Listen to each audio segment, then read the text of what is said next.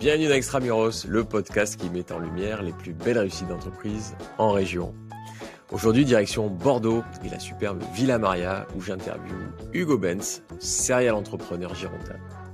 Je suis Guillaume Pellegrin, le fondateur des Newton Offices. De Marseille à Lille, en passant par Bordeaux, Nantes ou Lyon, j'interroge des dirigeants pour comprendre avec vous les raisons de leur succès extramuros. Au travers du podcast, vous allez découvrir les nombreuses aventures entrepreneuriales d'Hugo, ses succès, mais également ses échecs. C'est parti.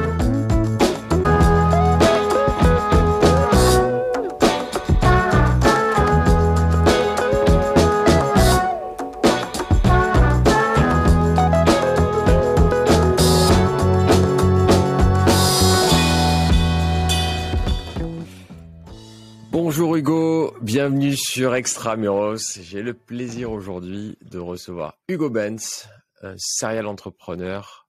Alors, est-ce qu'on peut dire bordelais? On peut dire bordelais. J'habite à Bordeaux depuis euh, 2008, donc au bout de 14 ans, j'estime que j'ai le droit de dire que je suis bordelais. Ouais. Et les bordelais t'acceptent euh, au bout de 14 ans? Mais tu sais que des purs bordelais, euh, pure souche, il y en a, y en a, il y en a plus beaucoup. Hein. Franchement, C'est euh, comme moi, Paris. en prends- fait. C'est vraiment devenu comme Paris en fait. Tu prends mon groupe de potes euh, d'une vingtaine de personnes à Bordeaux, je pense qu'il y en a peut-être à peine deux ou trois qui sont vraiment nés à Bordeaux, quoi. D'accord. Donc c'est l'inverse, c'est vous qui les acceptez. Exactement. Tu, tu, comment tu t'es retrouvé à Bordeaux? Eh ben écoute, en 2008, euh, après euh, bac, euh, deux ans de prépa, je me suis retrouvé à Bordeaux pour euh, mes études, école de commerce, donc euh, BEM, euh, Bordeaux école de management, qui s'appelle aujourd'hui Kedge Business School. Et c'est vrai que par rapport à tous mes potes qui sont tournés après en césure ou stage de fin d'études, premier job, etc. à Paris, ben moi du coup je suis je suis jamais reparti. J'ai j'ai commencé à, à travailler en fait pendant l'école dans une boîte bordelaise et en fait ainsi de suite tous les événements se sont euh, enchaînés et puis je suis je suis jamais parti en fait quoi. Et tu, tu avais grandi où? De base, je suis né à Paris, mais j'ai vécu toute mon enfance et adolescence euh, dans la Marne, à la campagne, donc du coup en, en Champagne-Ardenne, alors pas loin de Paris, hein, à, à peine une heure. Donc comme toute ma famille est parisienne, on y allait euh, quand même tous les 15 jours. Mais du coup, j'ai toujours un peu cette, euh, cette un peu cette double étiquette campagnard, mais né à Paris, quoi. Et tu, donc tu te retrouves euh, à démarrer ta vie active à Bordeaux. Donc là, on est en 2008, c'est ça?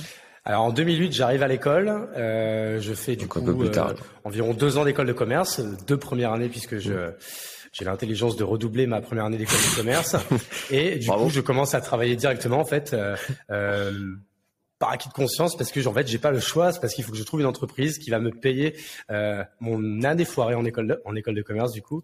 Et c'est en fait comme ça que je suis tombé un peu dans le milieu du textile personnalisé et le milieu de l'entrepreneuriat puisqu'en fait j'ai eu la chance que mon premier boss c'était le ponte euh, de Bordeaux euh, Christophe Charles donc l'un des cofondateurs de cdiscount.com euh, qui venait juste de revendre euh, ses dernières parts au groupe Casino et qui se lançait dans une nouvelle aventure. Et euh, il a choisi cette toute petite boîte de euh, 10 personnes dans laquelle je venais d'atterrir encore une fois bien malgré moi. Donc euh, énorme coup de bol et je me suis dit là une opportunité comme ça euh, tu la loupes pas et euh, je l'ai saisie quoi. Donc top. Donc là, là, on était donc il y a 10 ans à peu près à Bordeaux. 2010 voilà Et euh, elle faisait quoi cette boîte? Elle faisait du coup du textile personnalisé et également des accessoires euh, en ligne, en 100% B2C. Et en fait, euh, une fois que j'ai rencontré Christophe, qu'on a beaucoup échangé, qui m'a il m'a mis sur beaucoup de missions, hein, vraiment en mode couteau suisse. hein. donc j'ai j'ai tout fait, hein, de, de la compta à la logistique, à la prod, au marketing, au sales, etc. J'ai vraiment euh, touché à tout. Au bout de six mois, euh, je suis venu avec un projet euh, qui était, bah, écoute, moi je, je viens d'école de commerce. Il y a et tout le monde en fait a un t-shirt personnalisé, un polo personnalisé, Mhm. un sweat personnalisé. C'est un marché de dingue au, déjà au sein d'une seule école. Donc je te laisse imaginer au sein d'une ville comme Bordeaux avec toutes les écoles et tout le tissu euh, universitaire et donc à l'échelle de la France. Mhm. Et il m'a dit bah vas-y euh, go. Euh, il s'avérait qu'il avait eu lui-même un stagiaire chez Cdiscount, donc il s'appelle euh, Thibault Lavielle, euh, qu'il avait eu en stage et qui avait en fait lancé lui-même le suite de promo de son école. Et il m'a dit bah écoutez les gars, je vous fais vous rencontrer. si ça match, vous venez avec un projet, vous montrez la boîte du coup pour moi à l'intérieur du groupe, euh, vous aurez carte blanche, vous ferez ce que vous voulez et ce sera ça votre stage. Donc, euh, enfin, t'imagines quand même l'opportunité de ouf, quoi. Euh, T'as 22, 22 ans, ouais, c'est ça, 2010. Ouais, j'ai 22 ans. Je suis en mode quand même un peu euh, échec, hein, tu vois, échec scolaire, etc. et euh, d'un coup, en fait, le plus grand entrepreneur, enfin l'un des plus grands entrepreneurs de de Bordeaux. Hein. Encore une fois, on remet dans son contexte. Il y a dix ans, mmh. Cdiscount, c'est le premier e-commerçant à dépasser le milliard de chiffre d'affaires. À l'époque, ils étaient encore bien devant des mmh. Amazon, etc. Mmh. En France. Et euh, donc c'est un, un truc de ouf. On match avec Thibaut. On monte du coup la boîte qu'on appelle School Touch. Donc du coup, dont le métier était de vendre du textile personnalisé pour le milieu universitaire. Et en fait là, euh, éclairage au, niveau du cerveau, ça marche euh, incroyablement bien. Euh, j'adore ce que je fais. Moi qui voilà qui avait jamais trop aimé l'école, même si j'étais bon élève, euh, là d'un coup je me, je me, sentais épanoui mais de, de, de, malade dans ce que je faisais, hyper complémentaire avec Thibaut qui lui pour le coup était plus un entrepreneur dans l'âme, alors que moi je suis plus devenu entrepreneur en faisant. Mhm. Euh, lui plutôt gestionnaire, moi plutôt chien fou. Et euh, en fait, nos, nos, deux profils ont, ont collé parfaitement et euh, tous les deux, on avait 21 et 22 ans et dès la première année, on fait un demi-million d'euros de chiffre d'affaires juste à deux, sans, euh, sans, sans recrutement ni rien. Donc euh, hyper bon ah succès et, et c'est comme ça que l'aventure en fait a, après a continué ces, ces dix dernières années quoi. Alors nous on s'était connus avec euh, l'entreprise Kimono puisque c'était euh, non pas pour les étudiants que, nous ne sommes plus malheureusement. Exactement. Euh, c'était pour mon entreprise où j'avais eu des, des, des super vêtements ou chaussures personnalisées. Ah, vous faites euh, partie de ceux. Ça, c'est vrai qu'il y en a. Il n'y a pas encore assez à, mon goût, mais ça, c'est vrai que c'est un super cadeau euh, pour ses salariés ou pour ses ou pour ses partenaires. On, mm. on, on personnalise euh, Nike, Adidas, enfin toutes les marques. Même moi, tu vois, au pied là, j'ai j'ai mes Nike mes Nike kimono et c'est un c'est un kiff de ouf quoi. Ah ouais, moi j'ai. Je suis assez fier quand je mets mes Stan Smith Newton Offices. Ah il y a deux écoles. ça, ça, marche bien. Eh ouais, c'est c'est ça. Euh, et aujourd'hui, c'est quoi ton actualité entrepreneuriale? Bah écoute, euh, là c'est vrai que pendant dix ans, du coup, j'ai monté euh, énormément de projets dans ce milieu du textile personnalisé. Du coup, en saisissant des opportunités et en m'associant à chaque fois avec les bonnes personnes pour essayer de bah, devenir expert et leader sur chacune des verticales de ce métier. Donc euh, bien sûr le plus connu c'est euh, Kimono sur le monde des startups, des PME, des grands groupes avec euh, un peu plus de 10 millions d'euros de chiffre d'affaires sur l'année écoulée. Mais bon il y a également Kermes qui est du coup le nouveau School Touch qu'on a recréé avec avec Olivier, mon associé de Kimono, et, et, et, Samuel, un troisième associé. On a également monté Capsule avec encore une fois un autre associé qui s'appelle Sébastien, qui est un de mes potes de promo. Capsule, par ailleurs, c'est toujours le même métier, c'est le textile personnalisé mais pour la grande distribution. Donc nos clients, c'est euh, Leclerc, Carrefour, Auchan, Kiabi, Gémeaux, Nafnaf, euh, euh, etc. Et à part avoir fait ça pendant dix ans, là, j'ai pas décidé de, de, tourner la page, mais j'ai décidé de passer à autre chose. C'est un mhm. peu de sortir de ma zone de confort et de en fait trouver un moyen en fait de, de, structurer mon côté un peu défocus qui veut se lancer dans plein de projets et donc du coup comme moi mon délire c'est de monter des boîtes et bah du coup je vais créer une boîte qui monte des boîtes et donc du coup je vais créer un startup studio. C'est c'est vraiment c'est tout neuf là. C'est c'est en train de sortir de terre. Et donc c'est un startup studio qui va s'appeler La Chapelle qui va avoir quand même une thèse assez euh, portée sur euh, du SaaS B2B on va dire. Et on monte mmh. ça du coup à Bordeaux avec euh, quatre ou cinq associés. C'est pas, c'est pas encore, enfin, on sera quatre ou cinq associés. C'est pas encore, tu vois, totalement euh, défini. Là, on a, on a, j'ai prévu de déposer les statuts et d'être, et d'être ISO là-dessus euh, début octobre et de lancer un premier business, pareil. Euh, courant octobre, ça va, on a une liste là qui est très bien avancée. On vient d'en choisir un et du coup on va faire pareil le lancement en octobre. Donc il y a pas mal d'actu qui arrive Pour ceux qui connaissent pas, tu peux expliquer ce que c'est startup studio? Bah, du coup, un startup studio, c'est euh, euh, c'est très simple. En fait, c'est une structure avec une core team qui euh, maîtrise du coup bah, un certain nombre de un certain nombre d'expertises. Donc nous, dans notre cas, par exemple, on va être cinq. Donc on est cinq entrepreneurs. On a une un peu plus de 20 boîtes à notre actif à 5, plusieurs levées de fonds, plusieurs boîtes qui ont scalé. Donc on a quand même du coup pas mal d'expérience. Au niveau des expertises, on, on, maîtrise un peu toutes les étapes du coup de, de la de la vie d'une boîte, hein, que ce soit euh, son démarrage, les premiers recrutements, la levée de fonds, l'accélération, le scaling, etc.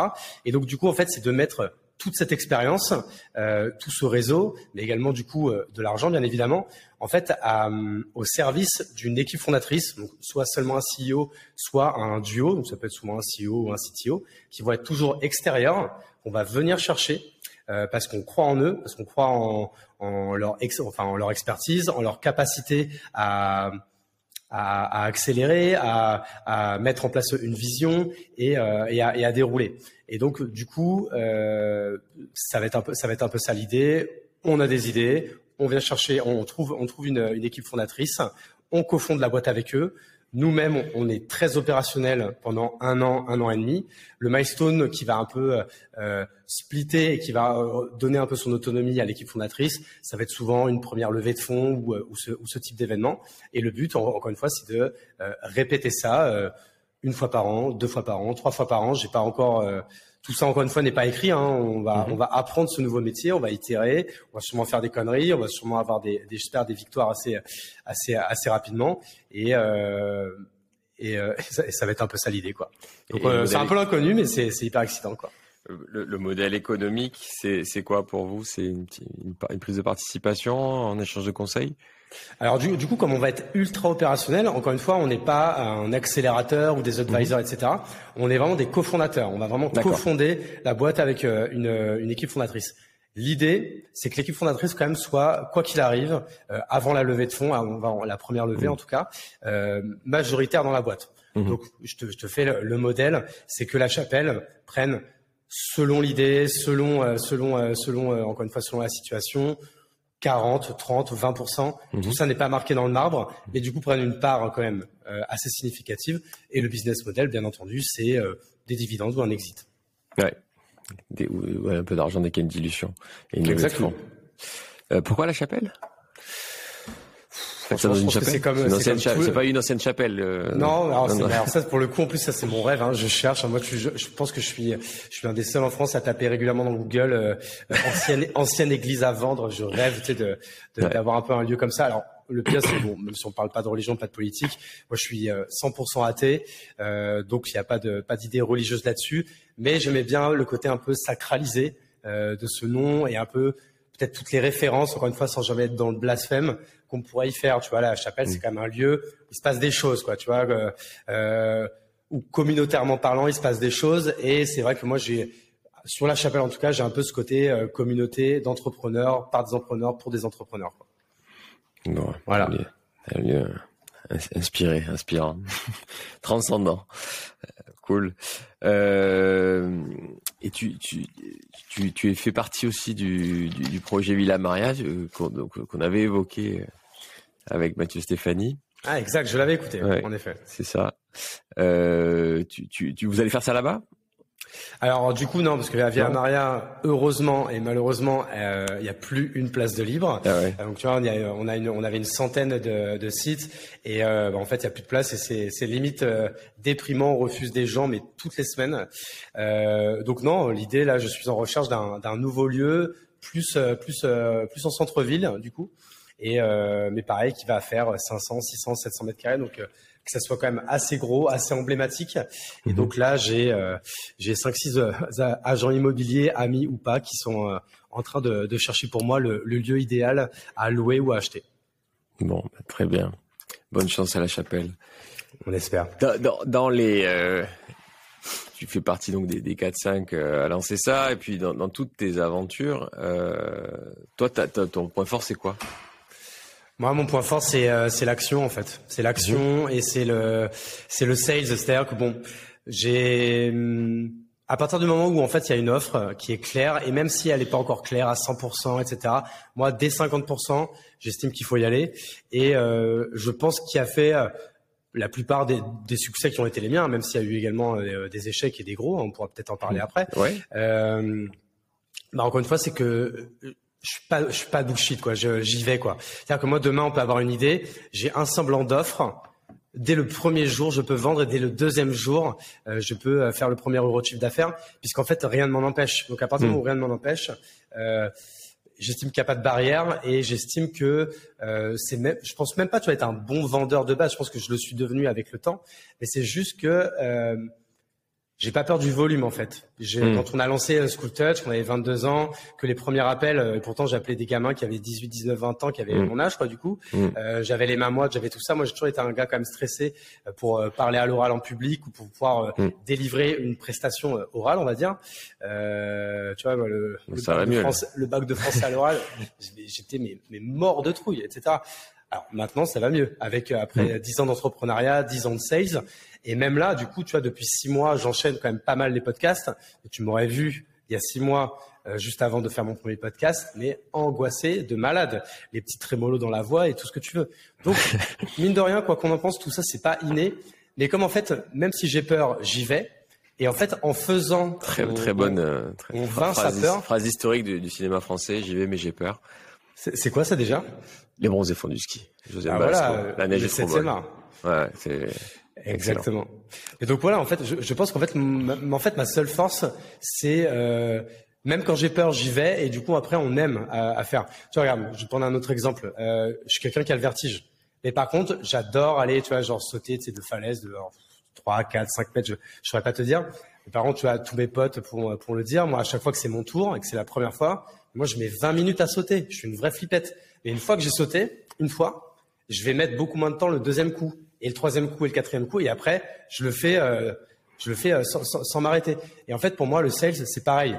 Tout le monde a peur. Pour la plupart des gens, c'est pas, c'est pas inné. Mais en fait, à partir du moment où on le fait et qu'on s'entraîne et qu'on le répète, et ben du coup, euh, si tu as une bonne offre et que ton marché il est prêt, logiquement, si tu appelles 50 clients dans la journée, tu vas forcément faire des ventes et ça va forcément marcher. Mais justement, tu dis une bonne offre, mais toi, tu n'attends pas d'avoir l'offre parfaite. C'est-à-dire, tu n'attends pas des mois et des mois de d'avoir peaufiné ton truc pour, bah non, parce que prendre éventuellement une claque. Mais parce qu'en plus, pour avoir l'offre parfaite, il faut déjà aller demander au marché, c'est quoi une offre parfaite? Tu peux mm. pas le deviner euh, sans leur demander. Donc, tu es obligé de faire du sales pour ça, en fait. Et c'est pour ça que ça fait partie de, de des, des, étapes qu'ont toutes les boîtes euh, SaaS, B2B euh, euh, en France et dans le monde. C'est qu'au début, tu lances un produit qui ressemble à rien mais tu as un premier client, un deuxième client, et tu le, le, le, head of product ou head of design, etc. Ils passent leur temps à quoi? Ils passent leur temps à appeler ces bêta testeurs et lui dire ok, qu'est-ce qui t'a gêné? Quand tu es sur cette page Est-ce que tu comprends bien? Est-ce que le, ce bout, cette étape pour toi elle est utile? Est-ce que euh, en fait, voilà, c'est tu, tu, tu, tu itères avec ton client pour euh, modifier ton offre, supprimer ce qui va pas, ajouter ce qu'il faut rajouter, simplifier ce qu'il faut simplifier. Et encore une fois, c'est juste une question d'action, quoi. Euh, tu vois, parce que moi, j'ai, je sais pas de la fausse humilité que de dire ça, mais je pense vraiment que je suis pas le plus intelligent de la bande, quoi. Vraiment. c'est juste que j'ai pas peur et j'y vais. Et du coup, bah, forcément, c'est mathématique. Euh, c'est celui qui va le plus, qui gagnera le plus derrière. Tu vois, je prends toujours cette, euh, cette métaphore. Si t'es sur un bateau, que t'es pêcheur, bah, t'as plus de chances d'attraper du poisson si t'as, si tu mets 10 cannes à pêche à la flotte que si t'en mets deux ou trois, quoi. C'est mathématique, quoi. Tu as parlé d'échecs tout à l'heure. Tu as, un ou deux exemples? Ouais, bah, oh, je vais déjà en donner un qui est le principal, ça que j'en j'en parle euh, pas mal à chaque fois. Alors il y a limite pour moi un petit côté euh, petit côté thérapeutique et en fait maintenant même un côté un peu pédagogique pour euh, même expliquer aux gens que derrière toute cette stratégie de com, LinkedIn, podcast, etc. Ah voilà, c'est sûr qu'on parle beaucoup de ce qui a bien marché, on le met en avant parce qu'en fait on veut donner de la valeur. Mais je pense qu'on peut également quand même donner de la valeur en parlant des échecs, même si euh, je suis contre la glorification non plus de, de l'échec. Moi, j'en parle juste parce que ça fait partie de ma vie et euh, que je pense que c'est important que les gens savent que l'entrepreneuriat c'est le plus beau métier du monde, mais que c'est pas non plus un jeu et que quand on fait de la merde, il peut y avoir des conséquences. Donc moi, dans mon cas, après avoir fait de l'intrapreneuriat pour euh, mmh. Christophe Charles pendant cinq ans, euh, j'ai lancé ma première boîte en 2015 qui s'appelait La Piscine. Tu vois, je suis très des bah, de lieux comme ça. Pareil. Pourquoi la piscine? Bon, je sais pas, parce que j'aime bien les piscines. Il n'y a pas de, y a pas de raison. Quoi. Euh, et donc la piscine, c'était quoi? C'était une usine d'impression numérique. Donc on, on avait loué un, une big usine de 3000 mètres carrés. On avait, euh, au début, on avait trois machines. À la fin, on avait presque une dizaine. Au début, on a commencé avec deux salariés, et à la fin, on avait plus d'une trentaine. Et c'est pareil, une boîte qui en fait, à mon image, a du coup a très bien marché euh, dès le départ. Pourquoi? Parce que bah, je suis encore une fois, je suis, je suis un bon sales. On avait une bonne offre produit et qu'on a su bien la vendre. Hein. donc, euh, on fait euh, les chiffres, j'ai vulgarisé, mais grosso modo, ça fait 1 million, 2 millions, 3 millions, 4 millions la dernière année. Mmh les trois premières années, 3 millions, juste à l'équilibre. pas, je pense parce qu'on faisait pas assez de marge, mais c'était surtout parce qu'une usine, c'est hyper gourmand en coût fixe. Mm. Moi, je me rappelle des, hivers, on devait sûrement mal s'y prendre, mais vous avez des notes d'EDF de 15 mm. 000 euros pour les machines, le chauffage, l'éclairage, tout ce que tu voulais. Donc, c'est quand même assez déprimant quand tu es, euh, nous, on était sur un marché, grosso modo, tu es vers les 30, 35, 40% de marge selon, euh, selon mm. les clients. Donc, quand tu te dis que euh, quand tu as fait 150 000 euros de chiffre d'affaires, donc il faut quand même aller les chercher, les 150 000 euros de chiffre d'affaires, tu te dis que ça, c'était juste pour payer la note EDF, ça fout les boules, quoi. Tu vois, enfin, c'est. Euh, et et ça, ça va être un vrai sujet pour l'hiver 2022-2023. Il paraît. Ouais, ouais, ouais. Donc, il paraît que ça va être vraiment vénère. Et du coup, je pense que là, tous ceux qui se frottent les mains, c'est tous ceux qui font de l'éclairage, c'est l'éclairage LED ou chauffage. Euh, bah, du coup, en fait, à plus bas coût, parce que plus écolo, parce que plus, euh, je ne sais pas, mais du coup, bon, au moins, il va y avoir, il va y avoir des opportunités. Et si à côté, ça, ça peut être bon pour la planète, on, on s'en plaindra pas. Et du coup, pour une info, j'en ah, profite. puis là-dessus, non, mais juste là-dessus, petite parenthèse, puisque chez Newton, on, fait gaffe et, euh, et l'hiver arrive, winter is coming. Le, ce qui a le plus d'impact, c'est la température. Donc, si tu baisses d'un degré, c'est le site de l'ADEME qui le dit, euh, tu économises 7% d'énergie. Ah ouais, à ce point. Un degré. Voilà. Après, tu peux évidemment être vertueux sur les lumières, sur l'eau, etc. Mais euh, le gros impact sur le chauffage, l'hiver, évidemment, et les clims l'été. Eh ben écoute, on a appris quelque chose. Et, euh, euh, et, si les internautes peuvent prendre, note, prendre note, c'est parfait. C'est ça. Petit conseil énergie. Donc du coup, j'en reviens à mon viandage de, de, la piscine, parce que du coup, les trois premières années, juste à l'équilibre, soit on gagne un peu, soit on perd un peu, et encore quand on perd un peu, tu vois, bon, tu connais, on maquille un peu ça, et du coup, on, reste à l'équilibre, comme ça au moins, non, ça nous embête.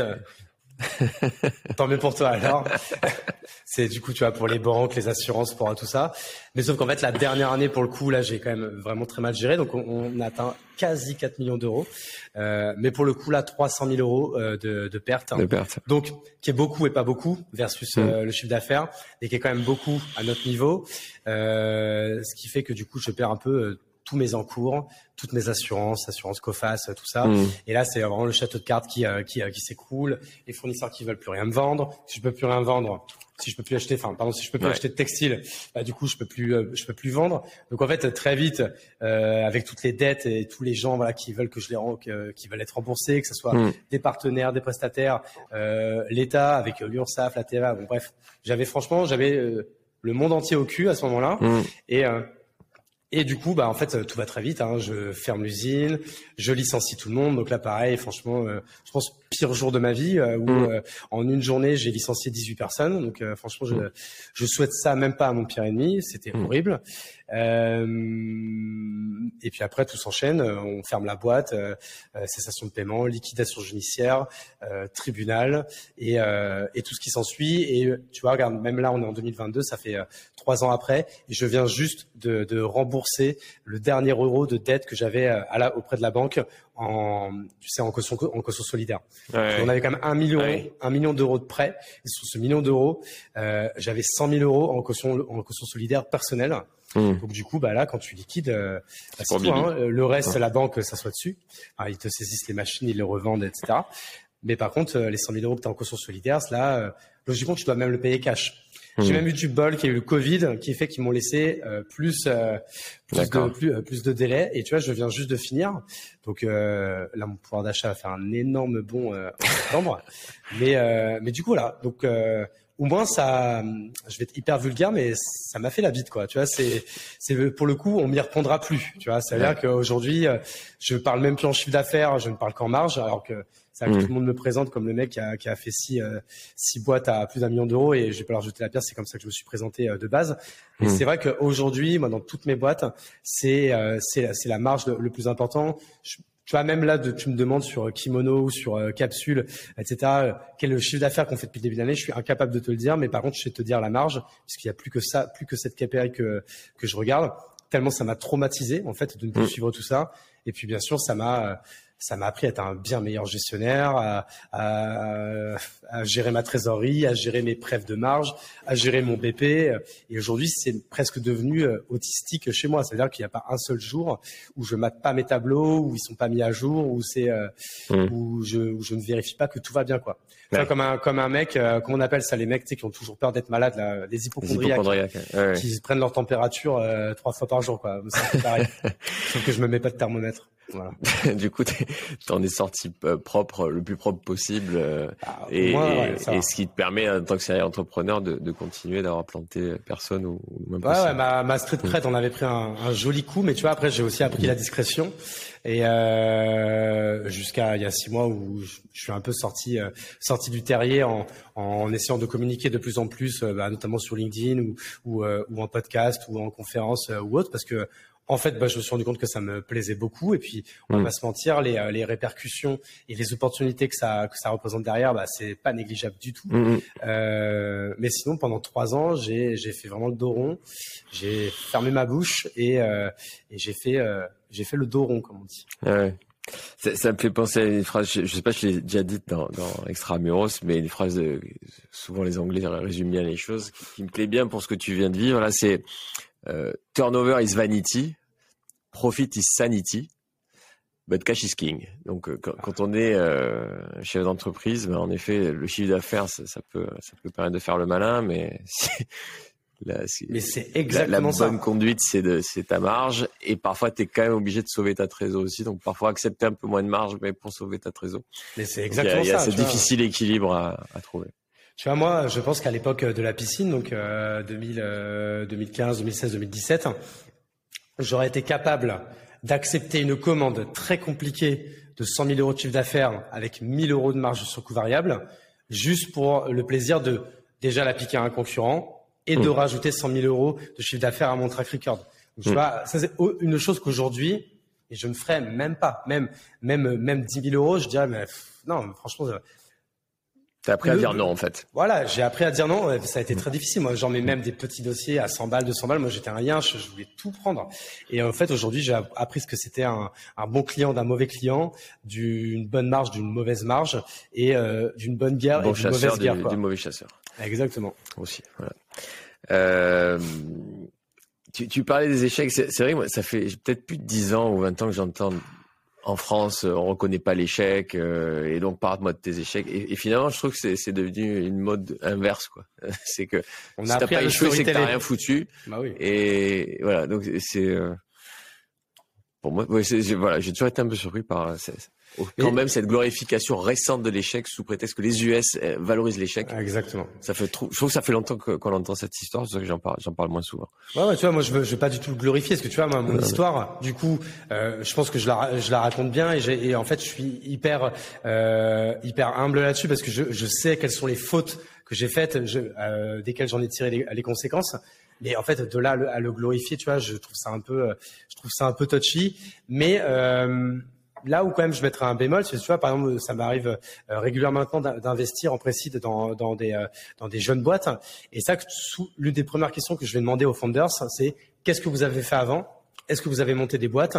Donc en fait, souvent s'ils ont monté des boîtes, c'est soit ils l'ont vendu, soit ils sont viandés. Et on va pas se mentir 90% du temps, c'est qu'ils sont viandés. Et pour le coup, pour moi, ça va pas être quelque chose de, de mauvais quoi. En quoi être à Bordeaux du coup pour faire tout ça, ça te sert? Euh, ou est-ce que tu aurais pu le faire ailleurs? Bon, je, je, pense que en effet, hein, tout ça, j'aurais clairement pu le, le, faire ailleurs. Moi, après, ce que, ce que, ce que du coup, ce que j'aime à Bordeaux et ce qui fait que que je travaille dans des bonnes conditions, euh, je pense que c'est la proximité de tout. Tu vois, c'est l'un des principes, d'une principale chose que je me dis quand euh, je vais euh, sur Paris. Tu vois, j'y étais la semaine dernière pendant quatre jours. c'est que je trouve qu'en fait, tout prend un peu de temps. Tu vois, d'aller un point A à un point B, ça prend euh, une demi-heure, trois quarts d'heure, etc. Donc, euh, mm. pour peu, alors là, j'étais en déplacement, donc je me déplaçais chez les gens, etc. Donc, euh, j'ai passé, je pense à chaque fois, dans chaque journée, je passais au moins trois heures à marcher dans le métro, etc. chose qu'en fait, à, Bordeaux, j'ai pas du tout, parce qu'en fait, du coup, on ne va pas voir les clients, puisqu'en fait, ils sont, il y en a, il y en a peu qui sont, qui sont à Bordeaux. Mm. Donc, on fait des visios avec tout cela.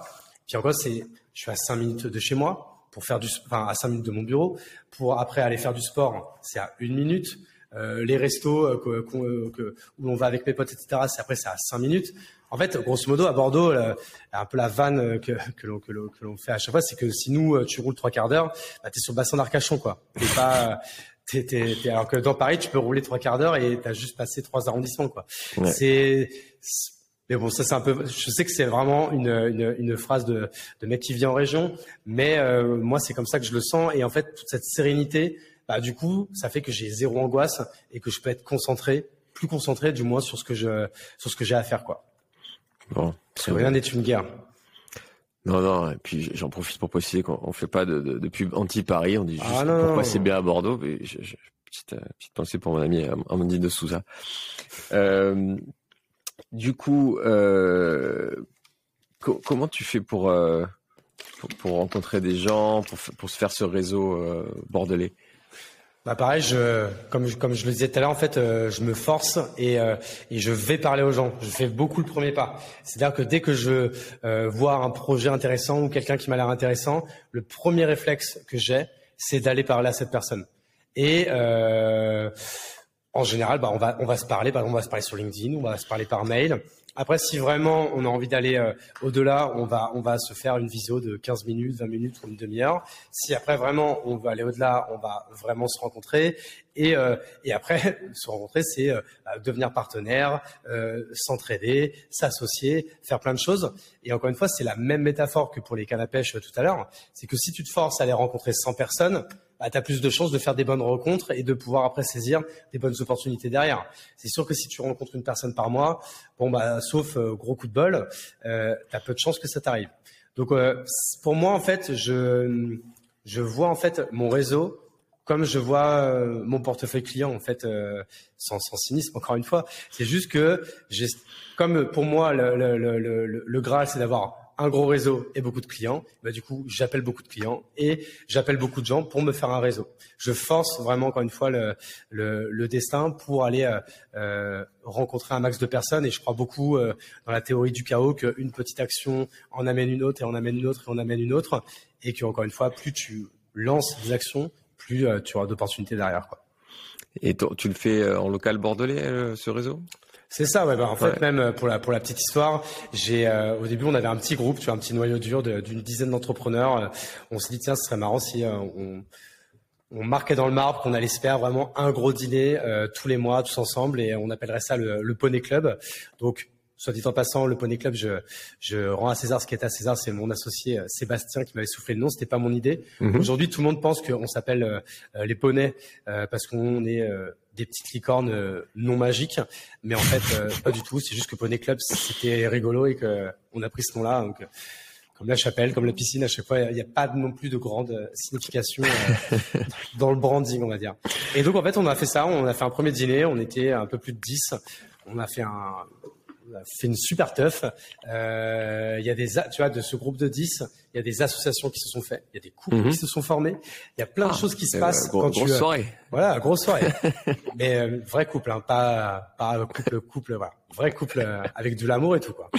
Bref, et euh, très belle soirée. Le mois d'après, on était plus 10, on était une vingtaine. Pourquoi? Parce qu'en fait, bah, chaque membre du Poney Club, grosso modo, dit ah mais moi j'ai aussi mon pote qui est entrepreneur, est-ce qu'il pourrait venir, etc. Donc on a mis des petites règles. Tu vois, c'est là qu'aujourd'hui, il y a que des membres euh, qui ont déjà des salariés, qui ont déjà un produit, une traction, un PMF, etc. Histoire, voilà, tu vois, d'avoir quand même un petit peu d'homogénéité euh, dans le dans le groupe. Et en fait, on a fait le premier dîner en février. On fait le prochain demain chez. Euh, on, est mardi ou mercredi aujourd'hui?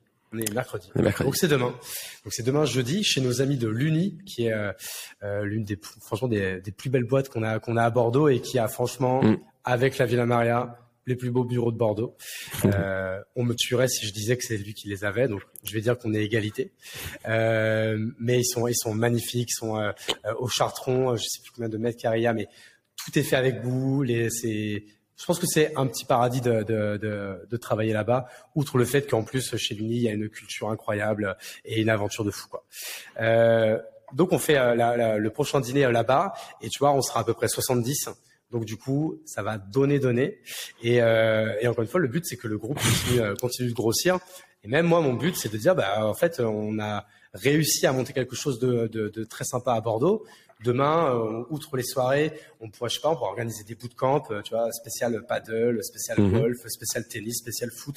Je ne sais pas, on pourrait faire plein de choses comme ça. Parce que tu vas trois jours dans une bête de baraque avec cinq, six entrepreneurs, etc franchement, je pense que pour la créativité, pour les échanges, etc., il n'y a, pas mieux que ce genre de ce genre d'expérience. Et même mon ambition, c'est même demain de monter un, un poney club à Toulouse, un poney club à Clermont-Ferrand, à Mulhouse, à Lille, dans toutes les villes. Donc même si vous voulez monter un poney club dans votre ville, appelez-moi, je vous y aiderai avec avec grand plaisir et, et on va envahir la France de plein de petits poneys, c'est merveilleux. On te contacte sur LinkedIn Sur LinkedIn, Hugo Benz, ouais, B-E-N-T-Z. Super. Euh, et c'est un réseau euh, de néo-bordelais? Bah, forcément? Franchement, j'ai j'ai pas de j'ai pas de stats là-dessus hein, parce que tu hmm. sais que les les stats euh, ethniques interdit, sont, interdit, sont, interdites.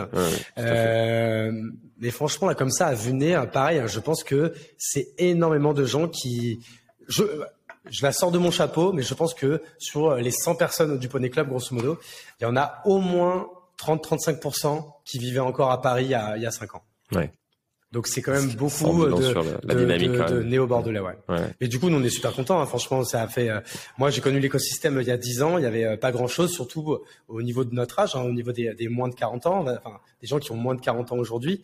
Euh, tu vois, nous, l'amplitude d'âge, euh, c'est entre 20 et 40 ans, grosso modo, mhm. peut-être plus. Je sais pas. je peux te barrer là-dessus. Et je sais que l'écosystème il y a 10 ans, il y avait pas grand chose, quoi, tu vois, surtout pour les pour les plus jeunes. Donc c'était plus en fait pour pallier à ce manque que, que j'ai créé le Poney Club. Quoi. Ouais, très bien. Bon, et puis si, on termine euh, par les rubriques habituelles sur Extramuros, pour euh, ton équilibre vie pro, vie perso, qu'est-ce que tu fais? Je sais que tu es un grand sportif. Ah, c'est ça. En fait, euh, du coup, j'ai j'ai mis longtemps à itérer sur mon organisation, mon agenda pour arriver à l'organisation quasi optimale. Et là, je pense que je l'ai trouvé. Donc, je me suis fait violence, je me suis fait mal. Je me lève tôt pour commencer à bosser très très tôt. Je, je commence à 6 heures du matin. Alors dis-nous euh, ta journée type alors. Bah, du coup, 6 heures, 9 heures, euh, je travaille pour moi. C'est-à-dire, je travaille sur euh, mes business perso qui me, qui me font vivre. Euh, de 9 heures à midi, euh, en ce moment, du coup, je travaille sur la chapelle. Mm-hmm. De midi à 14 heures, paddle, tous les midis. et à 14h30, à partir de 14h30, 15h, là, c'est que du meeting meeting, podcast, rencontre. Euh, là, en grosso modo, je jacte tout l'après-midi. Mmh. Je parle pas de la matinée. Je regarde pas mon téléphone de la matinée. Je suis concentré. Je me fais une grosse matinée de bon bourrin. Et euh, par contre, l'après-midi, c'est c'est dédié aux rencontres, aux rendez-vous. Et euh, il y a, je fais beaucoup de visio du coup. Et, eh ouais, ouais. et, et ça t'amène à quoi et, un soir sur deux, à 16h30, je vais chercher ma fille à l'école. Ah, ça c'est une belle. Euh, j'ai la chance de pouvoir le faire. La discipline aussi, c'est bien. Bravo. Bon, c'est pas une discipline. Euh, ma femme, le, la femme le fait bien. Euh, il faut bien qu'on se partage des choses, quoi. C'est, tout à fait, tout à fait. Euh, je crois qu'on a un point commun footballistique, et ça, c'est important. Allez, l'OM, putain, c'est pas le bon jour pour le dire là. Putain, on a encore perdu hier en Ligue des Champions. Mais sinon, ouais, euh, fan de l'OM depuis 1999 l'année du centenaire. Ah J'ai encore le maillot euh, gold du centenaire. J'avais même failli à l'époque euh, euh, me mettre Ravanelli 11 dans le dos. Ouais. Euh, blanc, Pires, tout ça. Ouais. Je, peux, je, peux, te refaire l'équipe type de la finale de la Coupe UEFA perdue contre Parme, 3-0. Ouais, avec la majeure de Herman Crespo, terrible. Mm. Et, ouais, donc non, grand, grand fan de l'OM, donc tu vois quand même fidèle, parce que mm. du coup, bah, en, en 25 ans, bah, j'ai connu un seul titre de champion de France, donc très fidèle. Et ouais. j'ai dans la plus de chance parce que je m'y étais mis avant. Ouais. Mais euh, mais du coup plus de frustration parce que ça fait longtemps. Ouais, ouais. Et pour euh, bah, parlé, j'y étais moi hier soir à ce à ce match euh, ah, OM Francfort et le on va pas on va pas embêter les gens avec le, foot mais juste il y a quand même le, petit coup de gueule de la journée parce que je l'ai pas fait sur les réseaux mais j'ai assisté toute la journée à, à, une démonstration de force. Il y avait un CRS par, par supporter allemand toute la journée dans la ville de Marseille. Ça a bah, bloqué. il y avait une grosse euphorie ouais, toute la journée. Ouais. Ça a bloqué euh, tous ceux qui voulaient bosser, tous, tous, ceux qui voulaient se déplacer normalement, euh, toute la journée. Euh, le ça, ça a été un, une pagaille immense pour qu'ils accèdent au stade euh, dans des conditions de sécurité à peu près normales. Enfin, en tout cas, pour qu'il n'y ait pas de débordement. C'était pas des conditions de sécurité normales justement. Il y avait une quantité de CRS. Je sais pas combien ça a coûté la collectivité. Tout ça pour que 3000 personnes débarquent dans un stade de foot, regardent un match s'envoie des fumigènes sur la gueule quand même. Ouais, j'ai vu ça, putain. Et, et, repartent à la fin. Euh, j'adore, je sens, c'est ma passion. Mais euh, là, tu te posais quand même des questions sur, euh, ah, sur, fou, sur, un événement pareil. Pourquoi, pourquoi C'était ma petite. Voilà. le petit côté Guy Bedos, quoi, le petit coup de gueule. Ouais, mon petit côté Bakri. Qu'on salue. le regretter. C'est ça. Ça m'énerve. Voilà. Merci Hugo pour euh, et, bonne chance à la chapelle et tous tes euh, prochains business, euh, la bah, cuisine, le salon, le cours de tennis, tout, tout, ah, tous les futurs que, tu vas pouvoir trouver du coup. Bah écoute, merci beaucoup Mathieu, merci de mettre en avant nos régions, on aime bien et, et quand même bisous Paris, on vous aime. Ouais ouais et, et donc tu, as, tu as raison, je remercie Mathieu qui, qui m'aide avec Jules à, à organiser ce, ce podcast. À très bientôt. Allez, à bientôt. J'espère que cet échange vous a donné envie de poser vos valises en région et de vous installer extramuros. Si cet épisode vous a plu, je vous invite à le partager autour de vous et à nous mettre une note de 5 étoiles. À très bientôt